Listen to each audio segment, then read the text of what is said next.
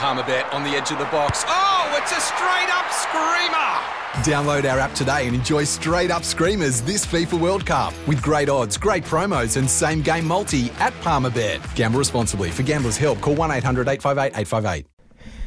Welcome back to the Overnight Crowd here on SEN, your home of sport, crystal clear through the SEN app, of course, and through your digital radio dials. Paul Sebastiani here in the SEN studios with you, doing it up to 3am Melbourne time, Australian Eastern Daylight Saving Time. Well, if you think the Flemington and Spring Racing Carnival might be over, think again, because the WA Perth Racing Carnival is about to kick up a head full of steam. And joining us on the line from CrippsRacing.com is Daniel Cripps. I think it's the first time on the Overnight Crowd for you, Daniel. A very good evening to you. How are you, mate?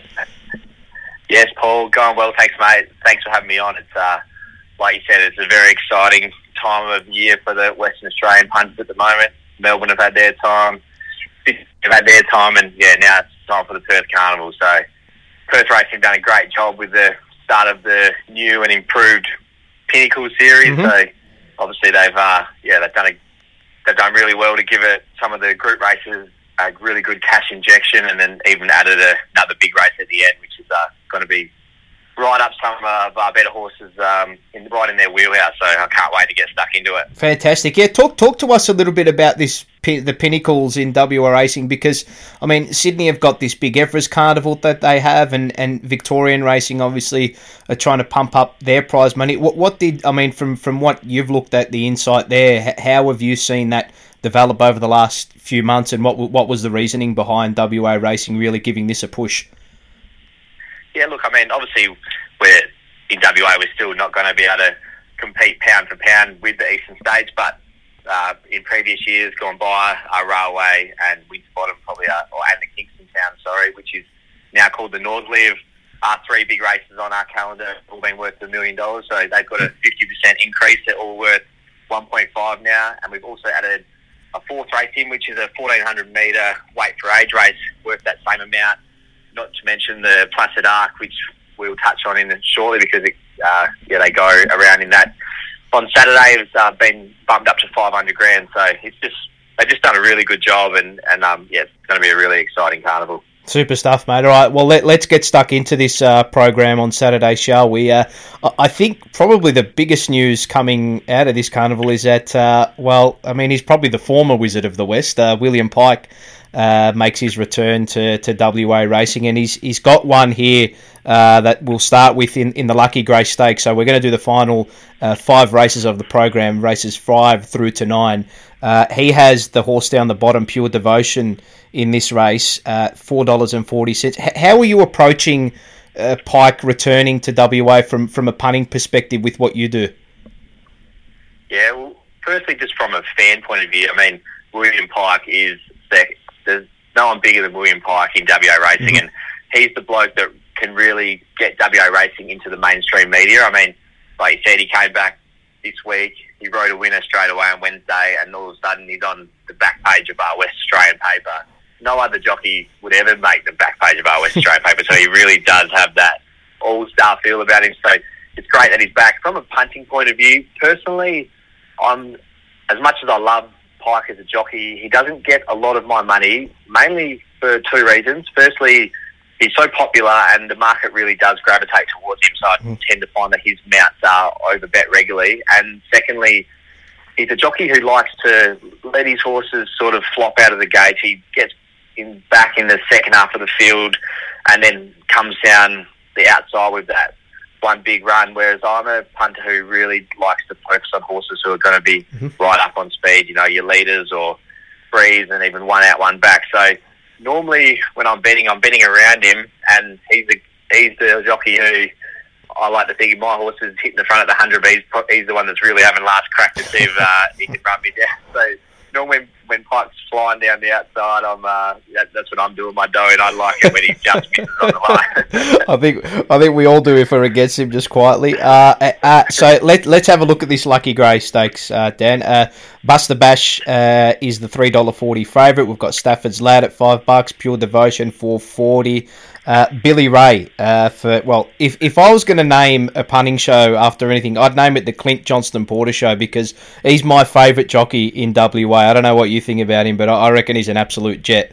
I didn't mind Billy Ray each way, but what did you like in this Lucky Grey Stakes?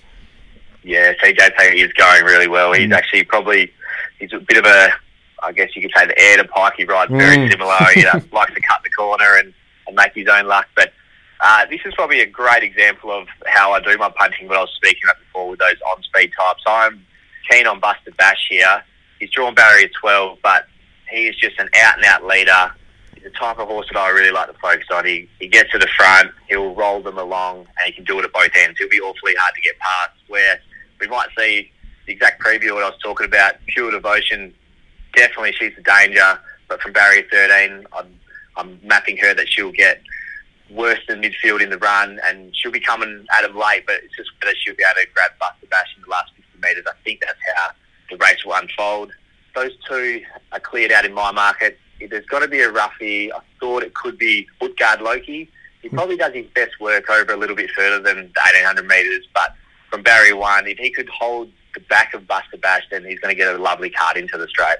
Okay, beautiful. So race 5, number 5, Buster Bash, very hard to beat. And for the listeners of the overnight crowd, I think they all do like a little bit of a roughie. Number 3, Utgard Loki. All right, let's venture over to race number 6. It's the WA Champion. I think this is just for the fillies, is it not? Yeah, I think this is just fillies class here. So Laced Up Heels, 235 favourite, but there's been a bit of a go for the Parnham combination of Vampy at Play. Those two are really dominating the market here. How did you see this race 6 unfolding, the WA Champion for the fillies? Yeah, like you said, this race is for the fillies. This year in WA, we've had an outstanding bunch of 3-year-olds, and you'll see these fillies clash, and the geldings are also going really well, and they'll meet in a week's time in the Guineas when they all do battle. The one thing to note here is I guess you could probably say the most hyped horse in WA, Amelia's Jewel, is not running in it. The camp have elected to hold her back an extra week, and she's going straight to the Guineas. Mm-hmm. Now, look, the way I see it, as you said, the market's got a race in 2 with Laced Up Heels and Champion Play. While they're both untried at the mile, I do tend to agree with that. In fact, I'd be quite surprised if the winner didn't come from one of those two. Laced Up Heels actually beat Amelia's Jewel last start, so she was the giant killer. She'll get back. She has a wicked turn of foot. Watch for her late. However, I'm going to side up with Vampy at Play. That filly was in the same race on that occasion. Started a lot shorter than Laced Up Heels, so the SP profile punters will be onto her. She got no luck whatsoever. She was in the 1-1 or 1-out and 2 back, but the 3-wide line came around, and she was actually beaten 9 lengths, but you could definitely make the case that she would have been right in the finish. She was absolutely bolting on the turn, but just had nowhere to go. So she'll have a slight map advantage on Laced Up Heels. So and she's a little bit of a better price at the moment. So I'm going to put Vampy at Play on top, just from the one Laced Up Heels, and I've got a really big gap back to third. Dan, I think I'm going to shake hands with you on this race, because I think Vampy at Play, I just looked at the replay of last start, and it was like head in hands kind of stuff, and I just said next start. And as an SP profile punter myself, I think she's the way to go in this race. I think she's going to be my best of the day, and I'm completely siding with her. I think she's a great horse, and I think she's going to reverse the results from last start. So in the corner with you there, Vampy at Play, I think. Worth noting as well, just Neville Parnham, the trainer's comments after he won the Parita with Butler last week. They asked him, he's always had a really high opinion of Bustler, but he did mention that Vampy and Play is almost on par with him, and he thought they were the two best horses in his stable, so he's saying to keep an eye on there. There we go. Beautiful. Little bit of confidence there. We're speaking with Dan Cripps from CrippsRacing.com as we move on into the second leg of the quaddie. It's the Colonel Reeve sprint over 1,100 metres now. We've got this resuming star sprinter of the WA ranks, Elite Street. Brad Ruilla takes the ride here. He's a $3.40 favourite. There has been money for Simon Miller's Miss Kentucky, $4 into $3.70. How are you seeing this race play out? I mean, we've got this resuming favourite Elite Street, who's probably the best horse in the race, but I think first up over 1,100 metres might be a bit of a risk. How are you seeing this? Yeah, so Elite Street, as you said, he in my eyes and in the eyes of many, he is the champ of WA at the moment. It'd be hard to argue that he is the best horse pound for pound that we have in our state. I'd probably disagree with you there somewhat. Dan Morton is the master of getting his horses fit, even though he hasn't trialled. And while he does have to give him a bit of weight today, which he won't have to in a fortnight's time, at Winterbottom, under the set weights and penalties, actually still really well weighted. Dan Morton's been on radio this week saying that because he's really only set for two races, that he's really forward. I expect him to blend in 3D with cover, and I think he's going to be really hard to hold out. If there's a danger for mine, it probably is Red Can Man. They showed over the winter that there isn't too much between the pair, but Elite Street just doesn't seem to have his measure. However, Red Can Man is the type of horse I like. He'll jump. He'll sit up over the speed, probably gets one out, one back. His trial, albeit against inferior opposition down at Albany last week, was excellent. He just looked like he's absolutely humming. And even Elite Street, for whatever reason, Barrier 9 probably does get back worse in midfield. If he was to encounter some bad luck, I reckon Red Can Man is your horse that can take advantage of that. And at around $9, if you don't want to play the favourite, and he looks like a really nice each-way play. I'm going to take on Miss Kentucky. In saying that, I've been knocking her both starts this prep. She keeps beating me. So, it's probably, if she does it again today, I really might start believing. But more just so her racing pattern, Barrier 14. I expect that she gets all the way back to near last, and well, if she can out-sprint Elite Street, so be it. I've done my money. Yep, I think that's a great way of approaching it. I think you just put the hand up and say she's better than us. I think that's what the punt's all about. You've got to come up with an opinion and you've got to back it. Race number 8, Dan, is the Placid Arc Stakes. Fantastic race, very very competitive as well. It's about 420 the field at the moment. Baby Paris at 420. We've got My Bella May at $4.40, All Show at $5.50, Rumour Says at $6. So very, very tight at the top of the market. How did you analyse this race? Yeah, Paul, this race is an absolute cracker. This is the one I was talking about before. They've given this a really good cash injection, and I tell you what, it's worked because they have put together an absolute sensational field of elite 3-year-olds. As you said, really deep race. Opinions will be divided. There's a host of winning chances in this, and as the market suggests, I'm going to focus on two horses though. The first one is Rumour Says. We haven't seen it for 3 weeks, which is by design. On that occasion, she was beaten 1.5 lengths, and while she was on the right part of the track, she box seated that day on a hot rail, but she saw absolutely no daylight in the straight whatsoever. That was the race that Amelia's Jewel won first up, and look, it's hard to say it would definitely happen, but I was very confident that if she'd got out that day, she would have been winning that race. Third up to 1,200, Barrier 9. There's a ton of speed in this, which is the key. They've got horses like Just Go, Wild Bell, Rev It Up. They're all going to really want to be there pressing for the lead. So if your man, Clint Johnston Porter, can sit back just worse than midfield, smoke the pipe, and by that stage of the day when the southwesterly Freo Doff is blowing and it gives the horses an opportunity to make some ground, I reckon Rumour Says will be the one having last crack at him. So at around that $6 mark, I reckon she's a good bet. I'll tell you what, it might be creeping up to midnight here in Melbourne, but every time I hear the name Clint Johnston Porter mentioned with a bet, mate, I don't think I need any caffeine hits, mate. He gets me up and about when I hear him on horses, mate. No doubt. All right, let's get on to the finale. Yeah, sorry, I'll just speak about one more horse. Yeah, I'll go for it. Yes, sorry about that. Yeah, race number 8, still on the 8. Yep, race 8. The other one I want to touch on is All Show. Yep, massive wraps on this filly. First up, she couldn't have produced a more dominant win. You could tell Sean O'Donnell didn't want to lead, but she was just so fast. She got there without really trying to and absolutely put him away. Ran the fastest last 200 of the day under an absolute handbrake to win by nearly 2.5 lengths. Second up, went around odds on in the 3-year-old classic Ascot opening day. Drawn one, box-seated, never saw daylight, completely rule the line through that. Last start on face value, she was slightly disappointing, but they went really slow that day, and she just pulled herself into the ground. I reckon she'd run her race before we even got to the home corner. So, as I said before, with a lot more tempo in this race, if she can get into a nice rhythm, Barrier 5 probably sits just in behind them. If she can settle, look out, because based on what she did first up, she's a serious horse. So I'm going to play the pair. Rumour Says and All Show. Okay, lovely. So that's race 8, number 8, Rumour Says, and race 8, number 9, All Show, Rumour Says and All Show. The final race on the card, Dan, is the RJ Peters Stakes over 1,500 metres. This is the horse we were talking about prior with Willie Pike in the saddle, Michael Grantham. Now, I think he's a cross-code trainer, is he not? He trains harness and thoroughbred, is that correct? He's actually a harness driver. Okay, so okay. Grantham, yeah, he's one of the hardest working horsemen that WA has. He has a finger in every pie. So, and he used to be a jockey as well, but he just got a little bit heavy. But yeah, like you said, man, Willie Pike's back. Pike in the last, the slogan. So all eyes will be on him. And one thing I need to mention about the RJ Peters is that the winner of this gets automatic entry into next week's Railway Stakes. And right. Basically, a lot of these horses had their last chance to try and qualify for a Group 1 handicap race. Potentially, with the Eastern Staters dropping off, whoever finishes second might also qualify, but yeah, to guarantee your spot, you need to win it.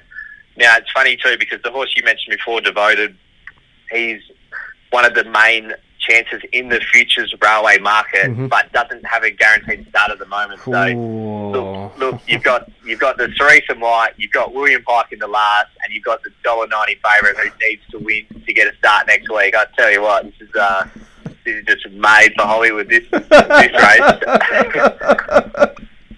love it. I absolutely love it. I reckon they're going to come from the trees to back this. Could it start like shorter than Could it be one of those ones that just could start twos on?